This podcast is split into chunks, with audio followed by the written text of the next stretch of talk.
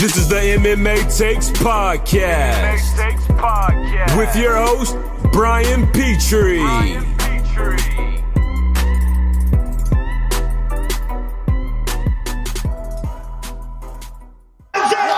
Still undisputed. Quick night at the office for the champion Israel Adesanya. Too easy. Too easy.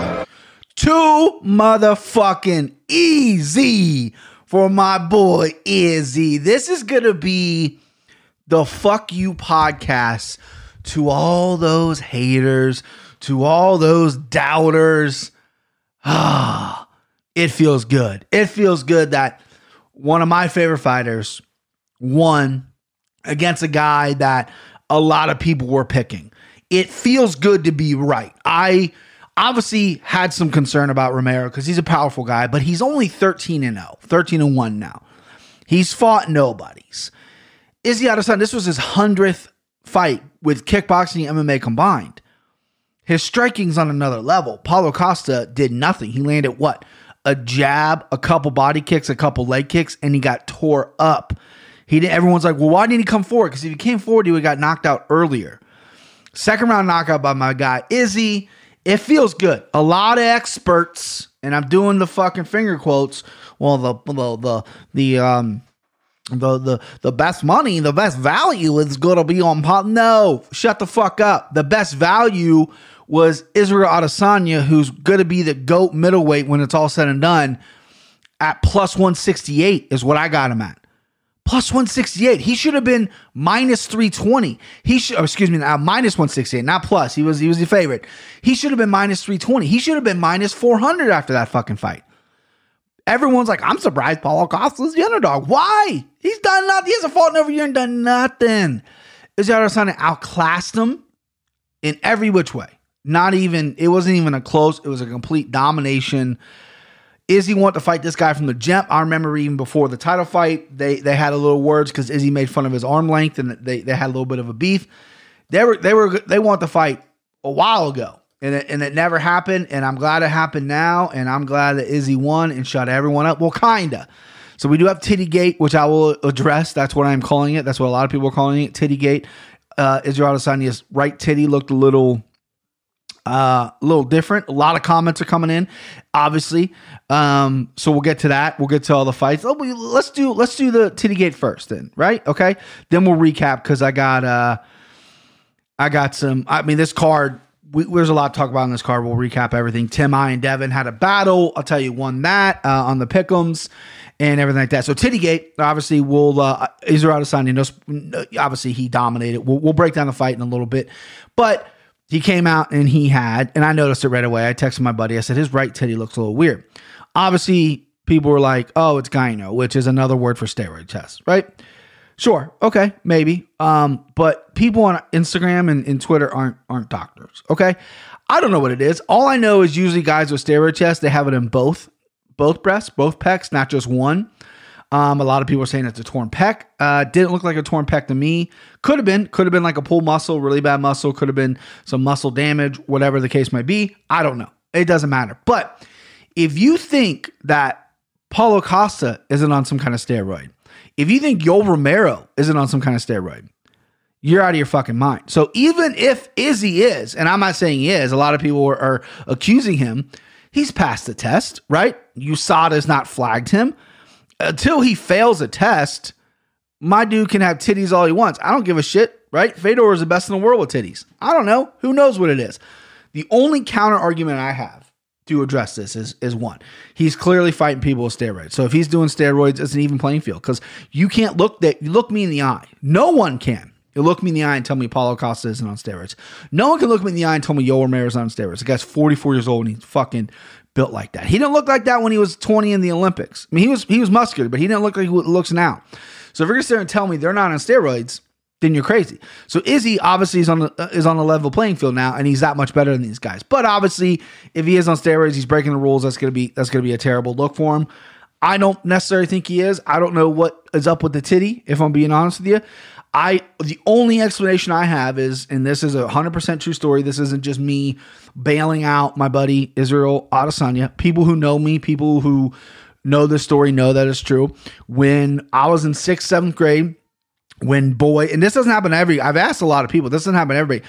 When when boys go through puberty, their hormone imbalance is all off and they get these like hard lumps under their nipples, right? I had them and it, and it really created my nipple um like pain in my nipple. I couldn't lay down on my chest when I was going through puberty.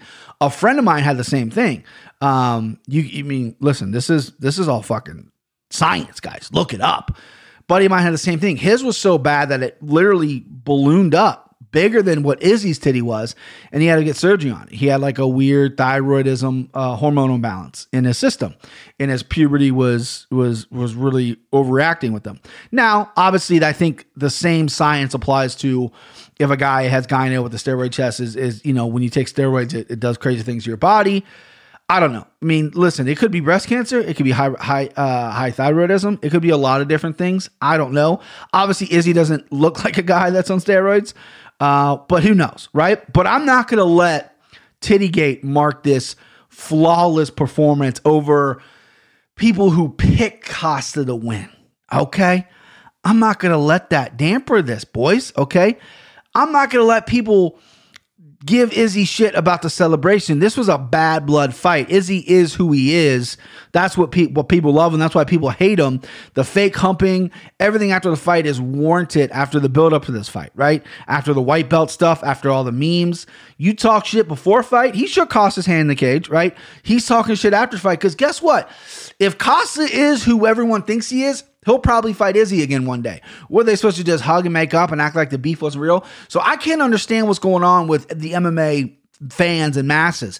They meet in the hotel lobby for the first time and it was very friendly and cordial. And everyone's like, ah, their beef's fake. This is bullshit. And then they get into it at the press conference. Then it's, oh, Izzy scripted. Then they get into it at the weigh-ins and it's like, oh, uh, Izzy's a hothead, blah, blah, blah. And then Izzy dominates him. I can't I can't stress that enough. Dominates him, not even in the fight at all, just was a punching bag in there, right? Dominates him and acts like that after the fight because they had bad blood, but then now Izzy's a bad guy. Oh, you shouldn't acted like that. Shut the fuck up. What'd you want him to do, right? He shook his hand, right? did what he did, call, respectively called out Cannonier, but he doesn't like this guy, right? I like that shit, right? Jon Jones, after he beat DC, and he goes, I don't care, I don't like DC or when Ronda Rousey, um, everyone and I don't like Ronda Rousey. I have talked a lot of shit about Ronda Rousey, but when she was going to shake um, Miesha Tate, shook her hand out to shake her hand, and Ronda walked away. I kind of like that shit. Like you were talking all that good shit before this fight. It's not over to me, right? This isn't over to me. And Izzy and Costa probably, if Costa is who everyone thinks he is, probably will fight again. Costa's now coming out calling Izzy human trash and all this shit. Shut up, you fuck. I mean, you literally call yourself the king of bitches. You got made a bitch on Saturday night. Take your L. Take it, because that's what happened to you. Um, I'm excited for numerous reasons. Obviously, my two counterparts, Devin and Tim, both picked Costa. A good friend of mine, probably one of my best friends, right? Who I watch all the fights with. I didn't watch fights with him this weekend because he had fucking coronavirus or, or is coming off coronavirus, whatever it is. He texted me day of fight and said Costa's going to win. And he's an Izzy fan. He knows I'm a hardcore Izzy fan. And uh, it's a really good fuck you party to all them because I was confident. My confidence never wavered. Of course, I was nervous when when they came out, and I was nervous during the fight. I mean, Costa hits relatively hard. He can knock somebody out. He can obviously catch Izzy, but it, there's levels to this, boys, and there's levels to the striking, right? And uh, Izzy put on a, an incredible performance, knocked him out in the second round in a, in very similar fashion to Robert Whitaker with that with that left hook. Um, you know, people were sleeping on Izzy's power, and uh, the kicks were there. The kicks cut him. The leg kicks were brutal. His movement was flawless. I mean, Costa everyone was like, well, why isn't Costa coming forward? Well, it's because he couldn't cut off the cage. He doesn't know what he's doing. Yo Romero walked straight back. Uriah Hall walked straight back. Izzy's cutting angles. Izzy's moving.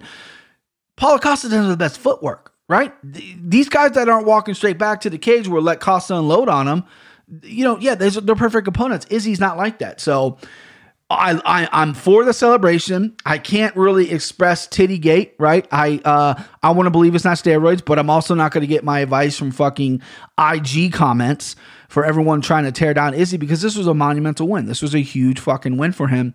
He's going on I think two more wins if he sleeps Cannonier and he does and he fights I mean, Whitaker again, or maybe Acosta again at 185, or, or another guy I'm forgetting. If he does that, I'm going to declare him the middleweight GOAT, better than Anderson Silva. And then I think it's time is now for him to pop up to 205 as well because I think he'd knock Jan, Blachowicz out in one round, maybe two because you know Izzy doesn't start fast. It's two round, second round knockout maybe. Jan's just too slow, too stiff, too whatever. We'll get to the Jan fight. Uh, yeah, let's just jump into 253 recap. I want to get the Izzy stuff out of the way first because I love the man. Very happy. I won a lot of money on Izzy. Okay, I need it so I don't know if I've talked about this. I want to get kind of a new microphone. I want to do like a new setup. I'm doing some spring cleaning. I sold a lot of shit, uh, selling a lot of shit of my podcast stuff. I sold like four microphones this guy that owns like a recording studio because I had these microphones acting like I'm going to get all these fucking guests in my office here. That ain't happening. So I'm like, well, you know what? I mean, the only guest I've had in the two and a half years I've done this in person was Chris Curtis, which I went to his house to do, and then was um, Austin, right? And Chris doesn't live here anymore. And to be quite frank with you, Austin knows nothing about MMA. And the podcast we did were just us fucking off. And I don't think a lot of people like those. I don't feel like people think that we're as entertaining as we think we are. So if, if Austin and I want to do something again, we'll do it again. And I'll just go get a microphone. But yeah, I sold those. I sold a bunch of shit. And so, uh, you know, with, well, I've always talked about how um, gambling money is is free money. You spend it, right? I had a decent amount my FanDuel account. I, you know, I, I've been up and down, up and down. I've broken even. Never really took. I haven't taken a big loss on the weekend yet. I've actually been hitting my parlays. Put a lot. Put five units on Izzy to win, right? And I propped him to finish as well. Uh, well, I propped him to yeah, finish right, not inside the distance. I didn't do round overs. I didn't do. I didn't pick a round. Um, I should. I almost picked third round TKO because that's really how I saw it going down. I saw some head kicks landing. I saw Costa going getting really slow, and then I saw it ending the third round. And that was like plus, I think like five hundred something for Izzy. So that would have been nice. But I just sprinkled on that. I just touched a little bit, but I put most on the money line.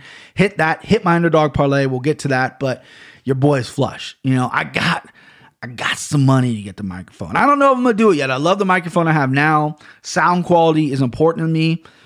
Before we get to the thing, I just, you know, I've been listening to more and more independent, um, up not maybe not even up and coming, but independent podcasts that maybe even have more listeners than me, that have definitely have a bigger online presence than me, bigger followers than me. Um, and some of them are very boring, like right, like you know, uh there's some podcasts out there that's just very dry, not for me. There's some pa- podcasts out there that that cover MMA that do picks kind of like I do, and they're good. Now, obviously, I'm not perfect. I could I could work on things. We need to get better here, but I always strive for sound quality, production, all that to be to be what what it is, right? And a lot of these guys, I don't think have that. Um, I'm pushing to do more video stuff. I want to put out a video almost of every pick I do. Want to put that on YouTube. I know some weeks I won't do it. Some weeks I will. You know, I have another baby on the way. I can't make any promises. I was gonna do a blog this weekend, uh, but my my Saturday got messed up. Wife, couple clients canceled on my wife, so she's home all day. I know she probably didn't want to be filmed uh, while being pregnant, uh, eight months pregnant, because she's very critical on herself. I think she looks absolutely fucking gorgeous. But you know, my Saturday got thrown off a little bit. But I was gonna document what I do. Wake up with with little one, uh, come to my office, break down my bets, write my bets down, go to Indiana. She drives with she rides with me. Um, we go into this little gas station store thing. She gets picks out her snack because she rides with dad. It's a whole little thing. It's cutesy. It's fucking fun. And then I was gonna come back and obviously film myself watching the fights, watch my bets, yada yada. Uh, I didn't do that, right? And I want to do more video content. I really do. I like doing video content. I think it's good to get your face out there.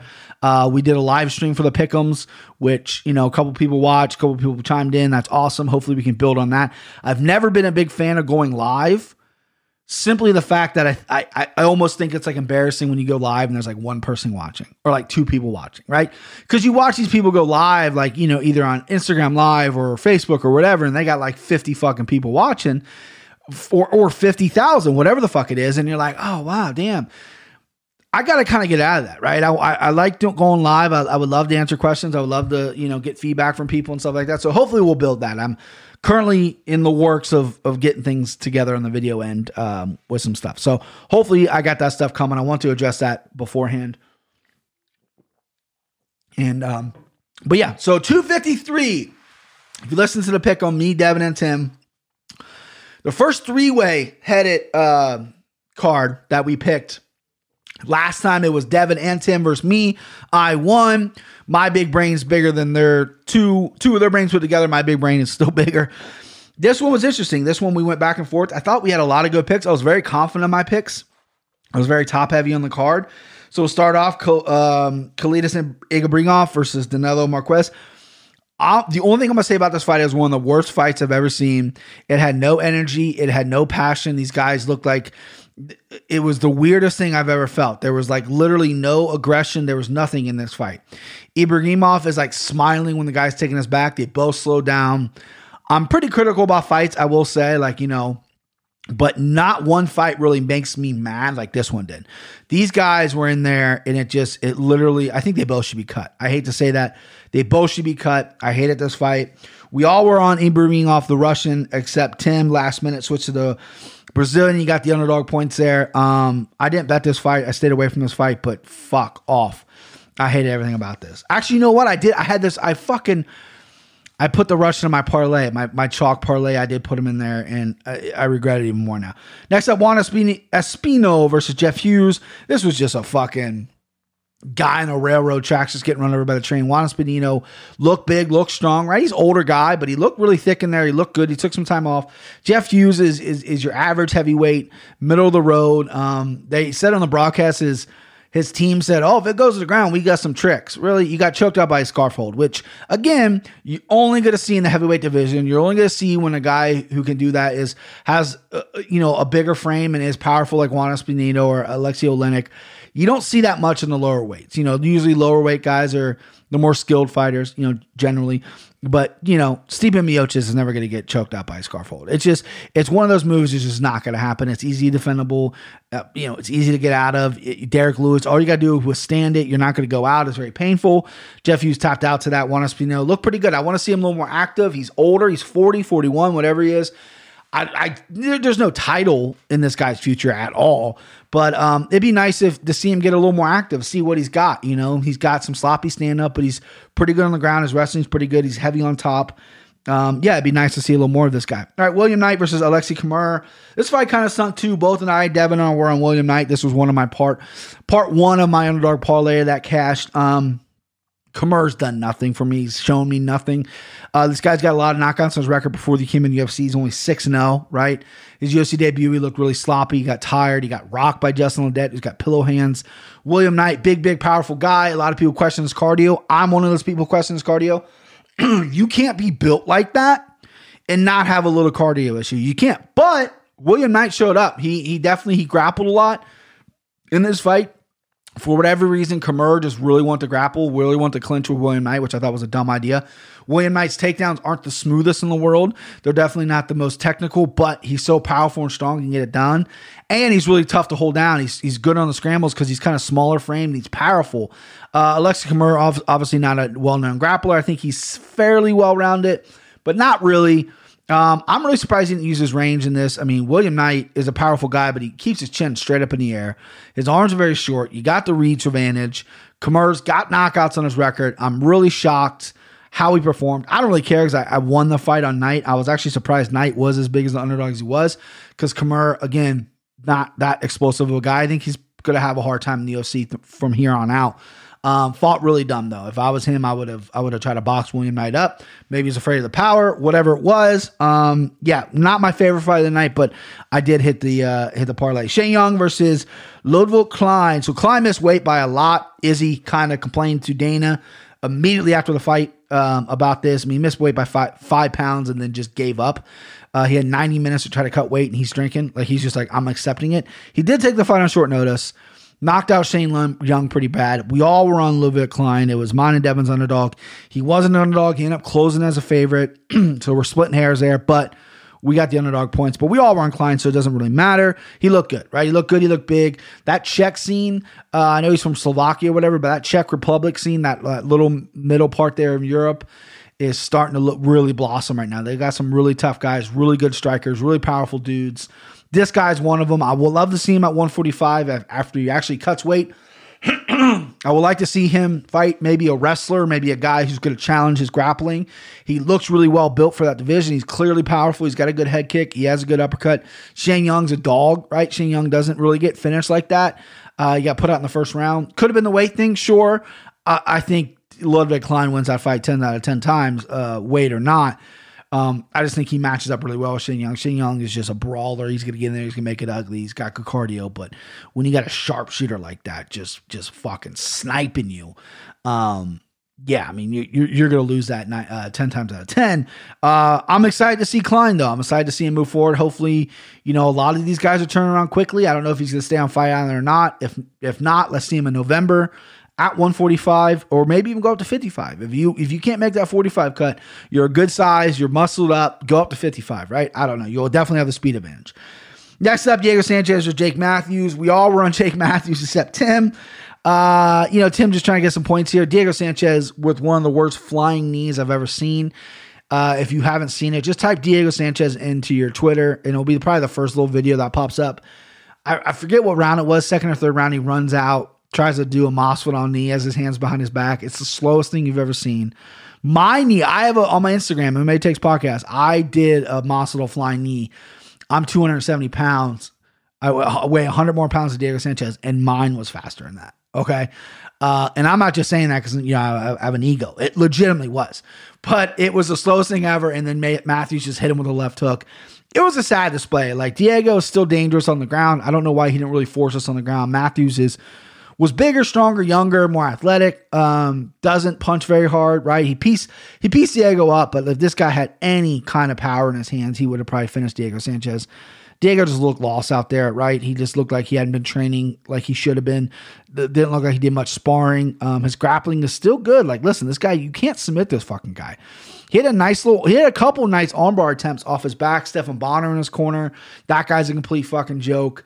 Um, early in the week, uh, if you watch Dana White looking for a fight, uh, Fabia, the coach of Diego Sanchez, the famous coach of Diego Sanchez, approaches Matt Serra, and Serra tells him to go fuck himself. I actually love that. Like, you know what? Like, you, you, you got one fighter in the UFC that you basically brainwashed. You're coming up to an established coach like Serra, and you're asking him, hey, can you put some respect on my name? You got to earn respect in this business. And you're running around chasing dudes with knives and you're doing like this whole weird breathing stuff and stretching stuff, like man, like prove that it works and then maybe we'll respect you. But it clearly doesn't. Like it I mean, the guy's a fucking psychopath.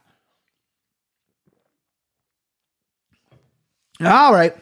Brad Riddell versus Alex De Silva. Very good fight. Alex De Silva, a lot more muscly than I thought. Kind of looked like a Brazilian Kevin Lee, right? Just a Kevin Lee that just wasn't quite finished yet when you're creating your character. Um, he was big though. He's big and strong. He definitely slowed down Riddell for being a guy who only has this amount of MMA fights, who's primarily a kickboxer, has some really good takedowns uh, and really good takedown defense as well. He's a muscly dude, but he's got good cardio.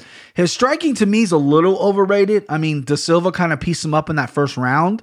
Um, Riddell's kind of got shorter arms, shorter legs. You know, his composure is really good, but he he he hasn't finished anybody. He's three three wins in the UFC, by all by decision.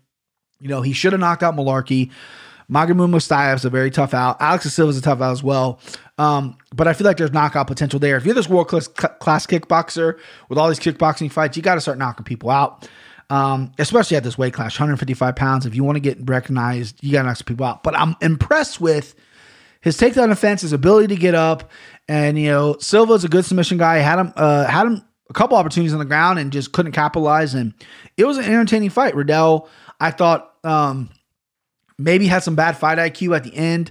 I think he said that his corner was yelling for a takedown and he wanted to stand up. I thought he had a chance to maybe, maybe not finish Silva, but definitely piece him up and really put a stamp on that round. But he ended up shooting on the legs, getting a takedown. He he basically opted for the decision when I thought there was a finish there. I'm gonna need, see, need to see more urgency out of him. I really like Riddell. Um, as long as his cardio holds up, I think he's gonna be a really tough out because uh, I think he's that good. I think he can really mix things up really well.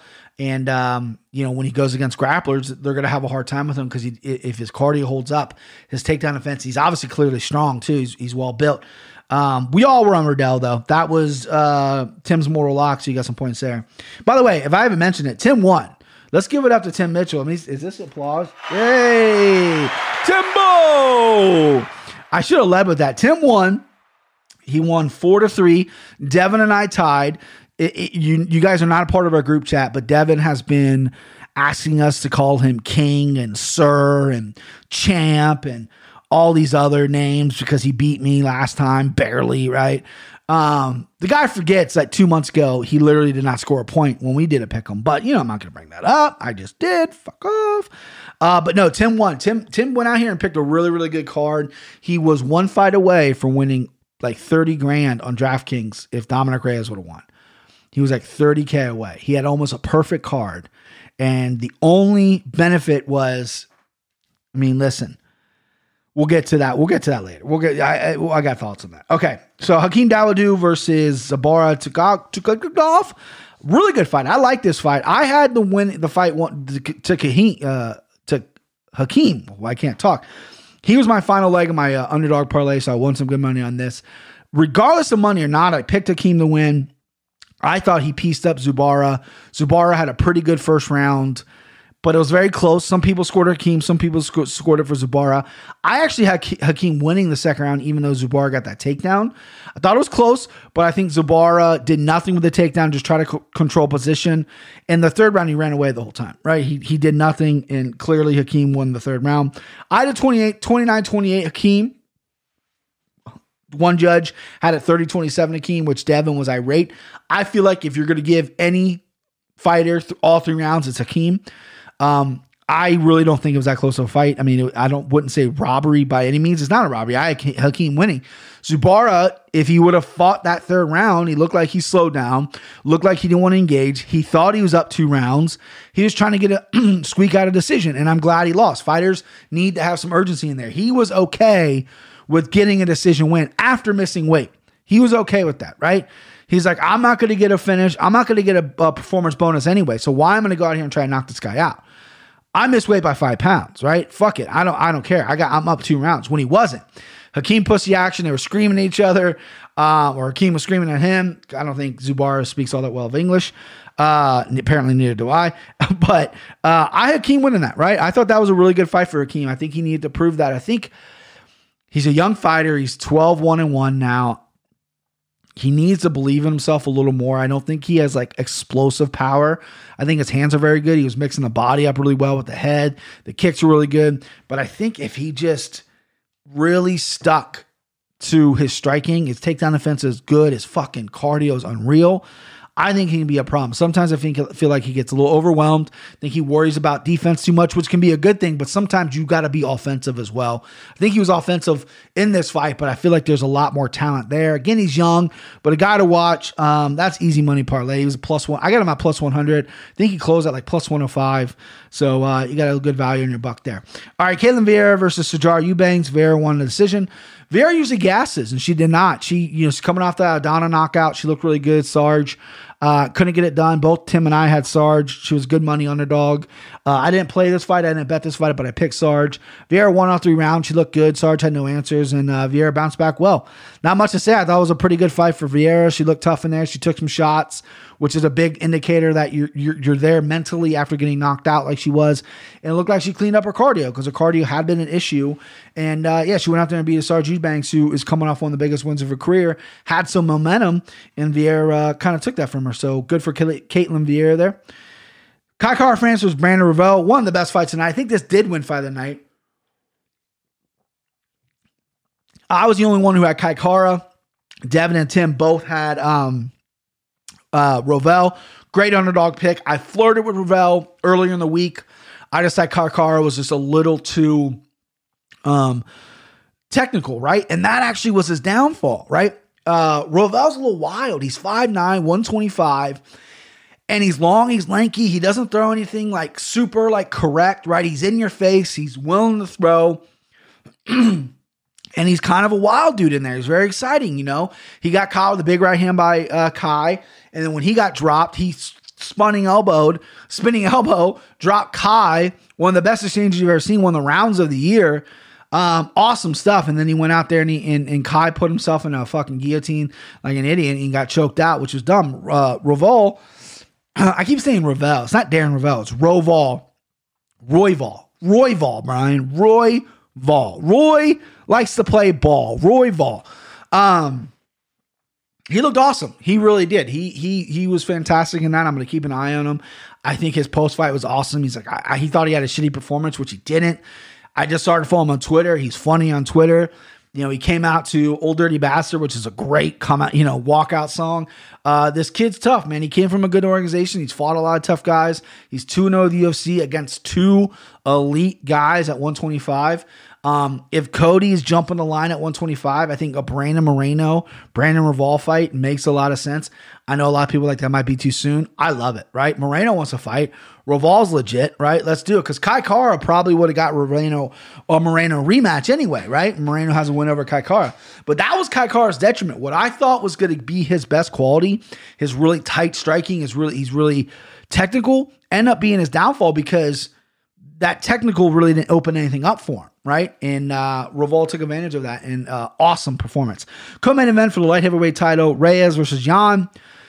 I had Reyes. Obviously, I had him in a parlay as well. He lost, um, so that sucks. Jan Blachowicz, new light heavyweight champion, which is crazy to say. This is where Tim fucked up, right? So Tim plays DraftKings, and if you don't know what DraftKings is, basically you got to build your card you got to buy fighters and you got to try to buy fighters at a low, whatever DraftKings values them at. You got to buy them and you got to make sure they finish or have a good performance and all stats matter. Then you got to score points, almost like fantasy football. You draft your lineup of five fighters and hopefully they all have like the performance of the night, right? Knockout gets you X amount of points, all this stuff, right? He picked Jan on our pickums. He was very confident in the underdog money. He also was very confident that that was to send him home. That won him the points. If Reyes would have won, I would have won the thing. I would have won the, the thing. But Jan won Tim the points, won him our pick'em challenge. Well, let's be honest. That's the most important thing. Not really. Our pick'ems are fun, but and it's always money over pick'ems. If you got to live and die with your picks, right? I come on here all the time and I'll tell you, like, hey, I'm picking this guy, official picks, but I'm not betting it. I'm not playing it, and I never do. You gotta lay and you gotta die with your picks. He picked Jan and he picked him to finish. You take that shit to DraftKings, you're 30 grand richer today, right? It's a tough pill to swallow. I don't want to rub salt in the wound. I root for my guy. I wish my guy won all that money. That would have been fan fucking tastic. But you live and die with your picks. Jan was your pick as a plus 225 under. Jan was your send him home. Live and die with your picks. Don't be sus. You suspect. Don't be suspect. Go Will Hunting. All right. Uh, this fight, listen, I had Reyes. I thought Reyes would be more athletic, more dynamic. The guy stood there, right?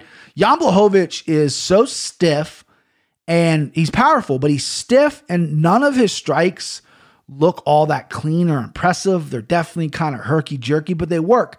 Like that leg kick, that body kick, excuse me, that body kick he was throwing, that fucked up uh, Dom uh, Dom Reyes' aside. that looked the ugliest shit. That's like day one Tae Bo stuff. But it was working and it was landing and it obviously was fucking affecting Dom. I saw Dom drop his uh, right hand quite a bit when that kick was happening.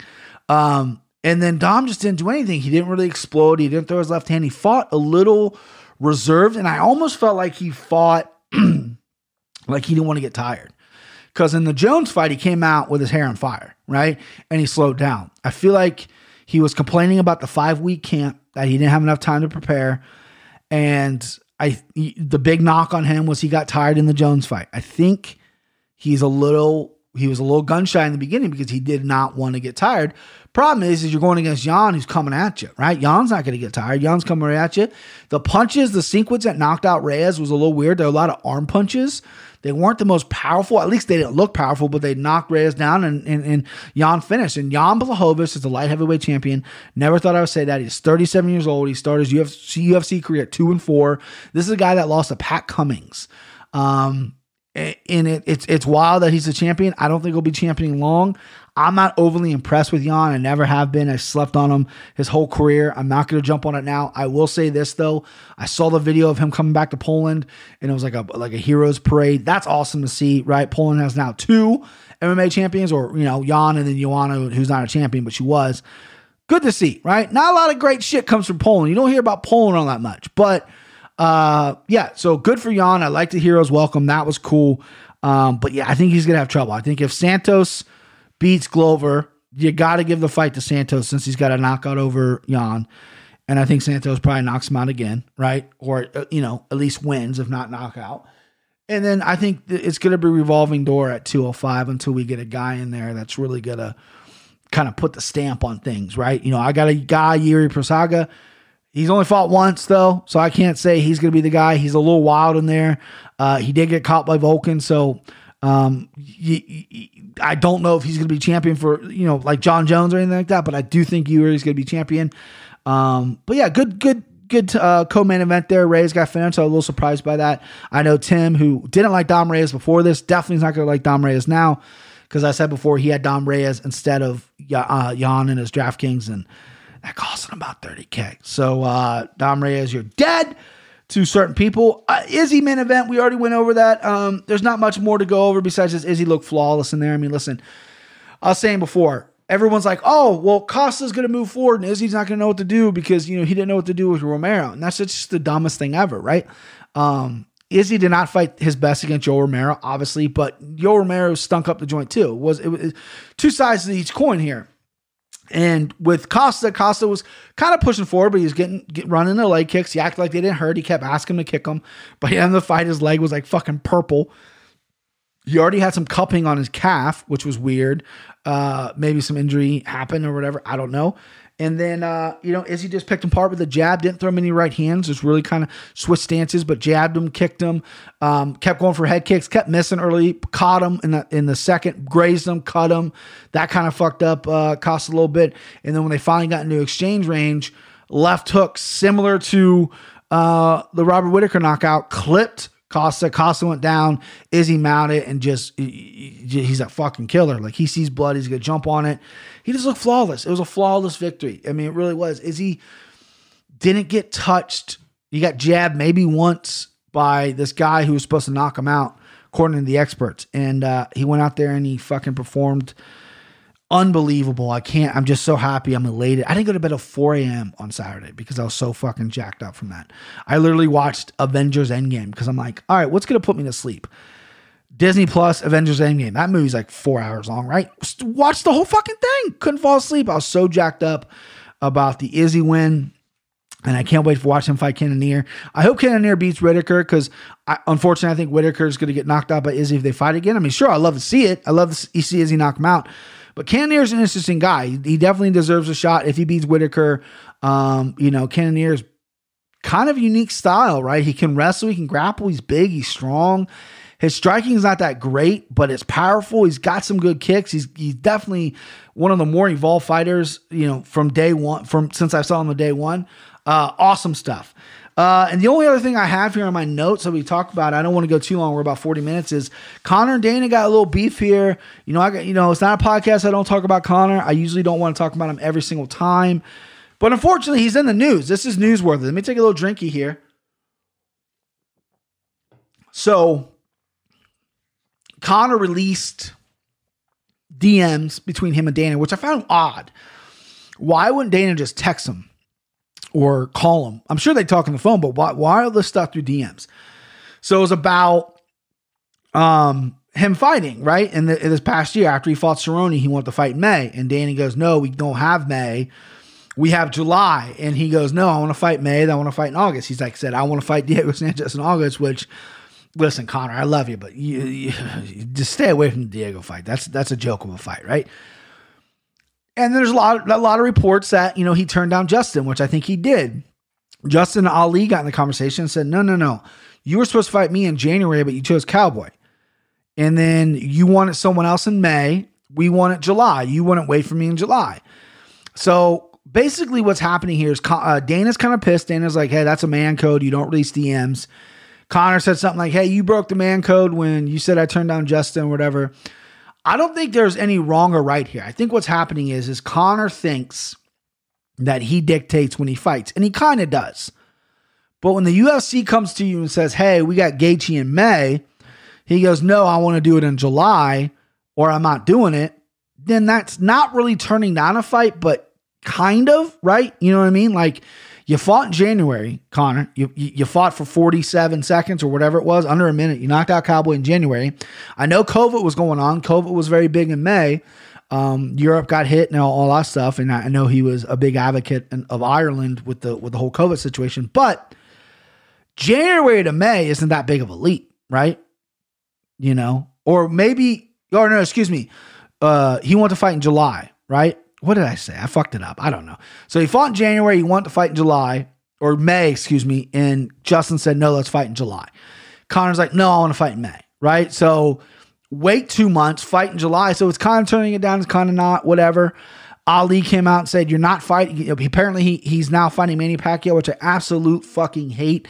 I think Manny Pacquiao is gonna box him up. You got a 41 year old Manny Pacquiao who is, if he fought in the UFC, probably fight at 135 pounds. He probably could make 125 if he really. He, if you ever look at Manny Pacquiao, he's got some big fucking legs on him. He's got some big calves. So I don't know if he can make 25, but he definitely can make one one. Uh, 135, right? Without without question. You know, he fought lower in, in his career. I know he's at 140, 147. He's gonna be fighting Conor at like 150 something, probably, right? 154, 155. He's so much smaller than Conor, but it's Manny Pacquiao. Boxing's a different sport. Conor's too slow. He's not going to land anything on Pacquiao. Pacquiao's such an awkward boxer and he's so fast and he cuts crazy angles. He's also a southpaw, just like Conor is. I think that's the worst thing to do for your career. If you're Conor McGregor, you need to win fights right now, right? With all the shit going on, with you exposing your dick allegedly, with all, all these drug rumors and all these sexual assault rumors and all this shit going on in your life. You're Conor McGregor because you won fights, right? You have an electric personality. You're going to be famous probably the rest of your life, right? Let's just be honest. But you're not going to be worth a shit unless you win fights. Going into the boxing world and fighting in Saudi Arabia against a 41 year old washed Manny Pacquiao and then getting embarrassed, which is what's going to happen. Not the best look for your career. Obviously, Conor wants the big payday. He's going to get paid a shit ton of money with Manny Pacquiao. That kind of hurts my heart that paydays are more important than uh, legacy or, or winning fights in Con- for Conor. I know he's saying that he wanted to fight in the UFC uh, and you know, he want to fight in May, he want to fight in August, he want to fight this, blah, blah, blah. Problem is, UFC obviously took a hit with COVID. And then I heard rumors that um, it was a whole like they didn't want to miss out on the live gate, which I feel like might make sense, but also I feel like it's kind of bullshit because if you put Conor McGregor on pay per view, it's still going to make money. You got to give this fight guy fights. Now, Conor McGregor is coming in going, okay, because you know he gets a cut of merch, he gets a cut of gate, he gets a cut of pay per view. That's how they make up a salary. You know, he's getting paid $30 million a fight probably for the UFC. If the UFC financially, I know their their parent company isn't doing so hot with Hollywood being shut down, but if they're like, we can't afford your 30 million salary without a live gate, are you willing to take 15, 10, 15 on just pay per view and then a base? And if he said no, you're paying me my 30, then, you know, the UFC's got some wiggle room there because, you know, they, they just can't afford it, right? Um, so how bad does Conor want to fight? Does Conor want to fight because he gets paid $30 million? Does he want to fight because of legacy? Clearly he's taking the Pacquiao fight because, uh, because he wants the money. I mean, why else would you take that fight? It's the riskiest fight of them all. And and I think he's absolutely gonna get fucking smacked around in there. Um, Conor made this post on Instagram. It's very long, so bear with me. The very first shot, it was a picture of him hitting Floyd with a straight left hand through Floyd's guard. Um, by the way, listen, I love you, Conor. I'm a boxing fan. I'm a Floyd Mayweather fan. Floyd carried you in that fight. It's a fact, right? He had to make a fight out of it. He smiled at everything you did. Um, boxing, your punches look slow and labored in the boxing realm. You're an incredible MMA fighter, but you're just it's you're just not a boxer, right? I, I just don't think you're going to beat many boxers at the highest level, right? I just don't see it. But so he posted this on. This is the last thing I'll talk about here before we close up. He posted this on Instagram. Go check it out. The Taurus on Instagram. The very first shot of the fight, ran the button through the guard. I didn't even put anything into that shot, just placed it. It was hard for me not to dwell on the full 12 rounds that were potentially ahead of me and hold my shots early. Still, though, right on my absolute button. The first punch thrown. Remember, the extra saying I wouldn't land even one. LOL. I landed more than them all. The picture above is the very first punch of the fight, thrown and landed, and inside the very first second of the fight. Bums, all of them, experts. Listen to none of them. Really, I should have just sat right through the shot and took his head off. Fuck the distance. If I didn't put workout, if it didn't work out, just give him a good boot to the neck, get DQ'd and fined, and who gives a fuck? I'm upset I fully followed the rules for that fight, to be honest. Floyd deserved a volley at the least. A shoulder even, break the face. Manny, not so much though, I don't think. But we'll see the buildup goes, blah, blah. So it goes on like that. You can read it. But I want to read that part about the DQ thing. Clearly there was something set in place. Like, hey, Conor, if you throw a head kick, if you if you throw a knee and elbow or whatever, you're getting fined. He mentions that. He goes, listen, I'll take the fine. My whiskey's at a half a billy. If I'm losing the boxing, why not throw a kick? I actually thought that. I was like, if he starts getting pieced up, just throw a fucking head kick and just get disqualified, right? And then, yeah, you're going to get fined a ton of money. You might lose your purse, but then you can be like, well, let's let him, because, you know, there was rumors that Floyd was going to fight MMA. Kick him in his fucking head, knock him out, and be like, hey, uh, you know, that's what happens if he came over to MMA. Fuck this boxing stuff. I think that would have been amazing for his career. I really did. I think he would have never been allowed in boxing. All these experts would have called him a, a, a psycho, a bum, a this, or that, or whatever. But I thought that's how you should have handled it, if I'm being honest with you. I'm a fucking sick person, though. All right, that's it. Pick him this week. Really, really weak card Saturday. Starts at like 10:30 or something, the main card. It's not great. The undercard's better than the main card. I'm obviously gonna give you all my picks. I might do it on video. I don't know yet. It's kind of a weak card. I'm still kind of figuring some stuff out on that end. But uh yeah, that's it. That's the show. I love you guys. Sit well, I love you guys. Nah, I'm not gonna start that. I like you guys. Subscribe to MMA Takes Podcast on Twitter. Wait, subscribe on YouTube, MMA Takes Podcast. We're going to be going live a little more. And follow on Twitter, MMA Takes Podcast, and Instagram, MMA Takes Podcast. And yeah. Hey, off there. What do you say? I say let her dance. Woo! Woo! Woo! Woo! Come on, baby. Woo! Hey, look, pal, we don't want you. Come on, motherfucker, back. Come on. Come on, motherfucker.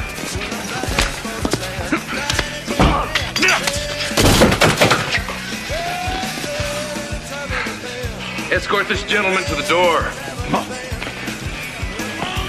Did you see that shit? Yeah.